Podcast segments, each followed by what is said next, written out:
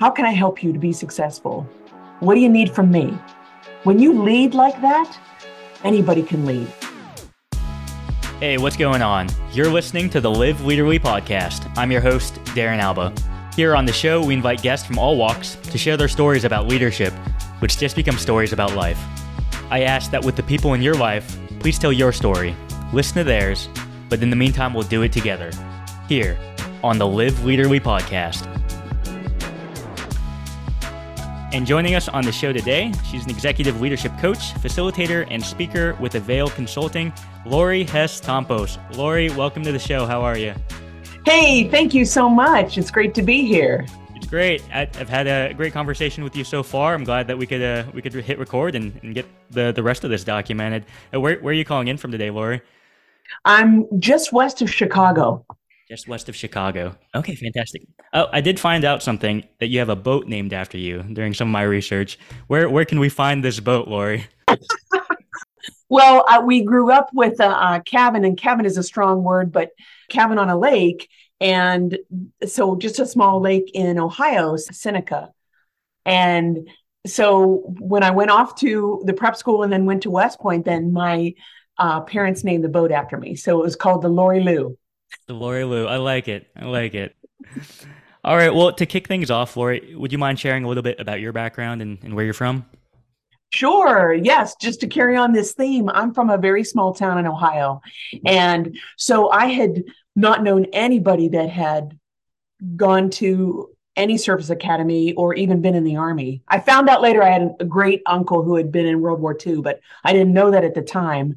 And um, I was just from a very small town, but I enjoyed so much of activities and sports and clubs and just being active. That was my favorite thing. Okay, great. And so you grew up in Ohio, ended up going to the military, the military prep school. How, how did that happen? Yes. So that's a story because my mom was a guidance counselor at our high school, and my dad had worked at a branch campus of Ohio University. And so I knew I was going to college. They both had master's degrees in guidance and counseling, and I and I was going to college, and the only question is where. So for me, once I found out about a service academy, I was a dog on a bone. I was like, oh, pick me. I'm going to a service academy. And the only question is which one? Who will have me? And so I was all excited about going to a service academy. I thought that uh, water, water and service, because I had grown up on a lake, so I could swim really well. Had great, pretty, pretty great endurance and everything else. Had done a lot with Girl Scouts and church camp and all kinds of camp counseling and stuff. So I just uh, outdoorsy girl. So once I found out about service, water, and active stuff, I was all over an academy. And so I forced my family to rent an RV in between my junior and senior year in high school. And we w- went around to the academies. I also thought I was going to be an engineer. And so I was very excited about that. And so I we went first to the Merchant Marine Academy, water, service, engineering. They said, we have two majors, above deck and below deck.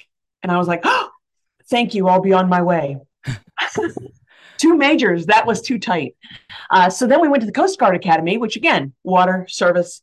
I'm thinking, hey, uh, this would be perfect. I get there and they're like, we only allow people in based on academic merit. And I'm like, oh, thank you, I'll be on my way because I knew I wouldn't get in there either.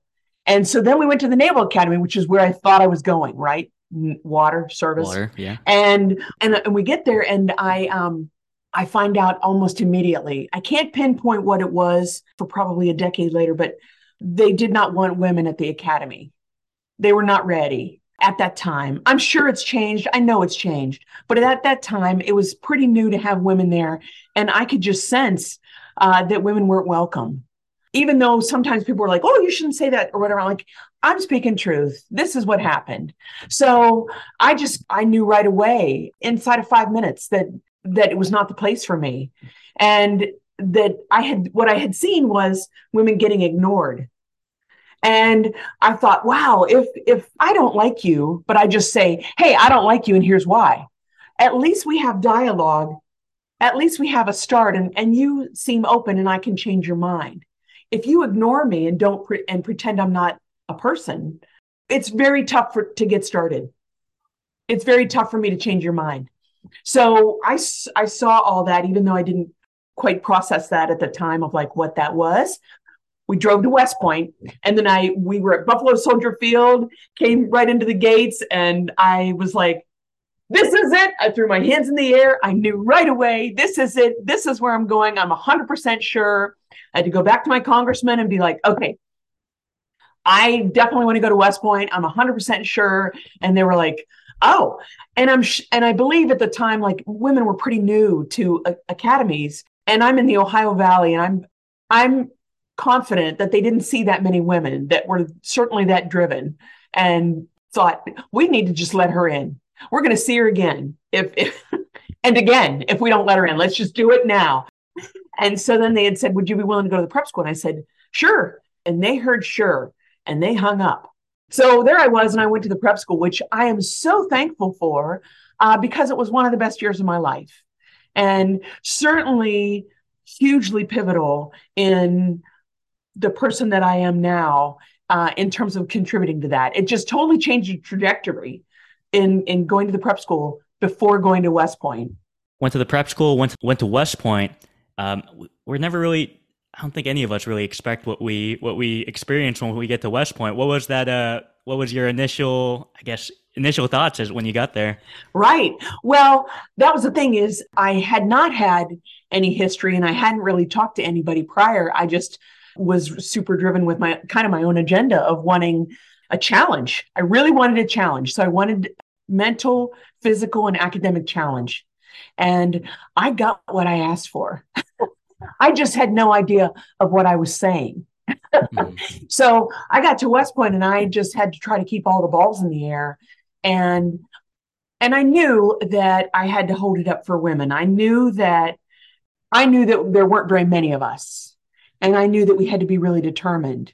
What I didn't realize, what I hadn't seen at the prep school, was that when we got there, that it hadn't even dawned on me that they would not want women at West Point. That thought hadn't even crossed my mind. Even though I had been to the Naval Academy and and saw that, the thought hadn't occurred of wow, they don't want women here. It was so interesting. But at West Point, the difference was the guys told us they they said it either they some thought it but some said it and said hey women shouldn't be here and i said your issue is with congress what do you say to that it's the truth they they were you know upfront about not wanting you there and at the academy you're learning to be you know a better student athlete and leader how do you lead how, how did you learn to lead in that environment where maybe you didn't feel welcome and, and you didn't really have a whole lot of examples of people as women who've done it in the past. Exactly. And and and that's the thing is that I teach some college classes and occasionally I'll tell that story of getting into West Point or whatever. And then I would say, so now ladies, do you think that I shouldn't have gone to West Point because the guys didn't want us there? and these young ladies in the front row are all like nodding their heads and everything else. And I said, no, it didn't mean I shouldn't go to West Point. It means that they're wrong and they're going to change their minds. So it's having a mindset of, I know I'm meant to be here and I know I'm going to bring you along and I know I'm going to change your mind, opposed to me being angry with somebody not wanting me there. They don't know what they don't know. It's my mission to make make sure that that y- you do see what I can do and you do see that I am meant to be here and that I'm going to make a contribution, which is great. And so the the end the ending of that story, or this or the and cycle of that is that I feel that I did that. I feel that those those guys are some of my very best friends on the earth, on the planet. The guys that were my partners and stuff at, at West And we didn't scramble. So we were in the same company and that entire time. And I so enjoyed uh, the friendships and the bonds and the camaraderie uh, that happened at West Point with with those same guys in many cases and and I love that. And now they said they said, hey, if anybody ever says women can't do anything, I immediately point to you and turn to you, and I appreciate that. And so that was your experience at the academy, and then you went off into the military. And again, probably very similar challenges in the military, being one of the first women serving in that capacity, going off to combat in the in the Gulf. How, how was that experience for you? Right. So so that's another story in that in that what happened was I got branched into air defense artillery. And so I uh, was introduced to a brand new thing called the Patriot missile system. And so I had been air defense but I was also airborne and I was air assault and I was as active as possible. And um, so I put both feet into learning the Patriot and I wanted to make sure that I did it really well. What happened was right after air defense school, I went to airborne school. That's another story. And then went to, then got married that following weekend, dropped engines out of tanks at junior maintenance school, then went over to Germany. So by the time I got to my unit, I'm one of the last lieutenants in the door. Now, what have you got? Now, who are you? And so I said, okay, I'm going to make it my mission to learn the Patriot. That's what I'm going to do. I'm going to make sure that I know how to set it up, that I know how to run it, that I know how, that I know all about it. I'm going to get certified on this bad boy. I'm going to be one of the first people in my battalion to get certified on this thing. That's what happened. And then we had a war. So all of a sudden, then I got pulled by myself out of Germany, out of my unit, to meet with these 11 infantrymen in the desert. And and that's kind of where my that's where my TED talk picks up of like I meet these 11 infantrymen, all of whom I've just met and all of whom I'm in charge. And um, how do you lead when you or or what do you do when when all of a sudden you have to be in charge of people that you've just met?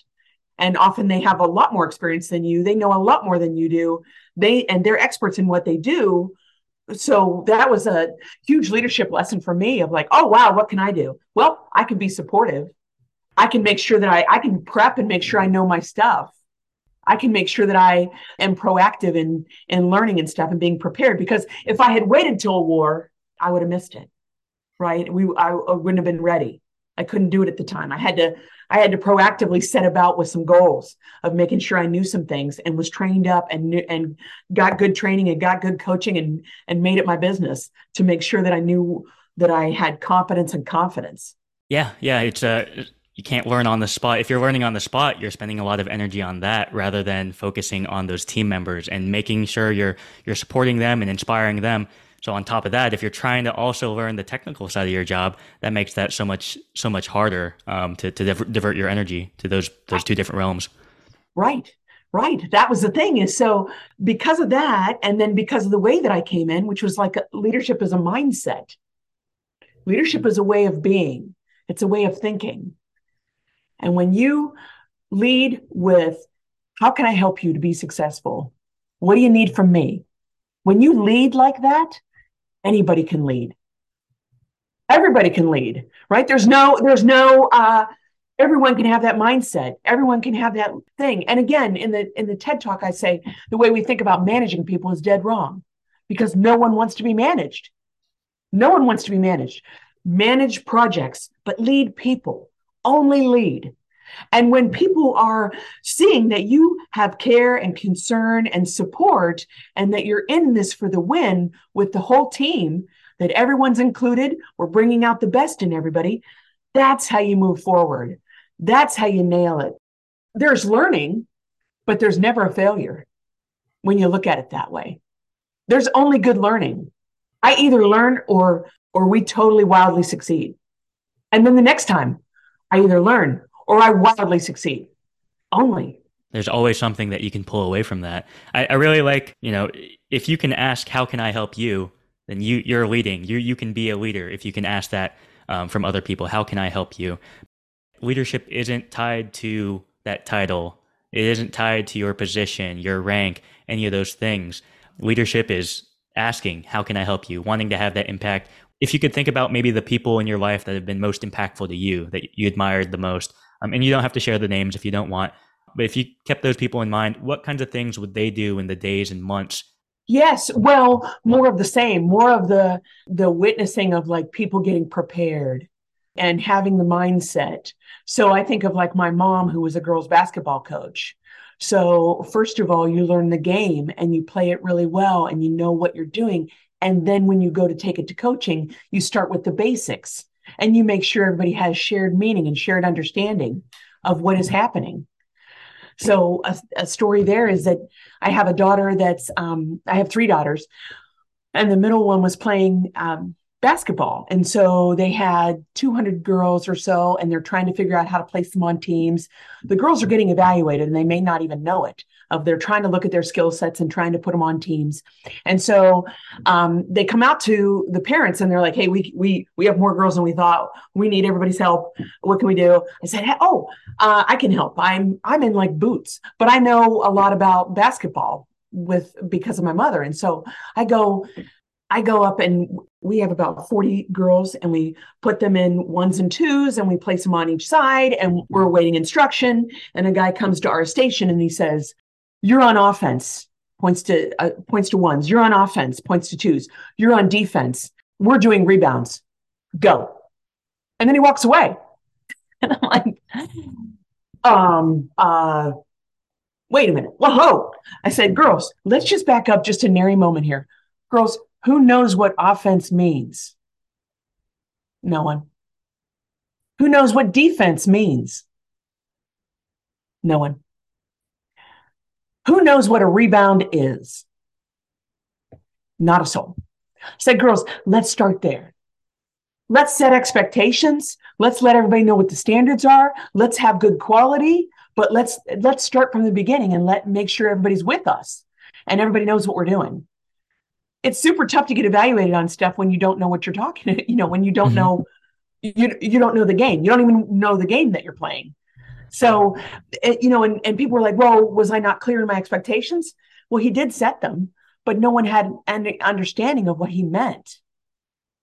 So what i found is what's super helpful as a leader that you can do is help people get prepared. Do some good training cover the basics, make sure that everybody knows what we're doing and what our goal is. Always have vision, mission, purpose, and goals in mind, right? Understand your own values, what's important to you, and then make sure that everybody understands where they fit in on the team, where they bring their best contribution to the team. That's a, that's a great story, and you you pulled that from your mother when she was coaching coaching basketball to now you have you have daughters playing and like oh let's maybe we should go over the rules first. Maybe we should figure out what a rebound is yes. first, and then we can work towards a common goal. Once once we know what the skills and the terminology and, and the, just the basics, the foundations of what we're trying to do. I, I think that's so important, and so thank thank you for sharing that. Yes, thanks. Yes, she was she was my role model for sure. She was she was such a good coach in that and she and she really would ask good questions that's the other thing too right so you find out when you do that you find out where people are how much they understand how much they know and then you can meet them from where they are and you can move them forward all right well lori we are we're close to wrapping up here soon but i'll, I'll throw it back over to you if you have any any other thoughts that you, you'd like to share for the podcast oh just the the leadership mindset and how important that is. And what I what I liken that to is having a growth mindset. And people always used to say that, and I thought, oh, that's a, that's really helpful. I'm I'm into learning. No, what it really means is that you believe in yourself. So you believe that you will be a good leader, and you start there, and you go after things that will make you a good leader. And that is what helps you and informs you and guides you. God may have given you some good gifts, so you may be farther along the path. You may already be a natural at asking good questions and bringing out the best in people. And you getting good training and good coaching and good good mentoring all helps you farther along so that you can turn around and help everyone else and that's and and that's the mindset is that it's it's abundance it's believing in yourself, believing in your team, and then putting in the work to make it happen. You're not shying away from challenges. You're into learning. You're excited about learning. You're excited about challenges because then you're going to tackle them and you're going to move forward and you're going to just be bigger and bigger and better and better. It's a mindset, and you have to believe in yourself. Lori, thank you so much for coming on the show today, sharing your stories and, and your thoughts on leadership. Our guest today, Lori Hess Tompos, and for all those out there listening, this has been the Live Leaderly podcast.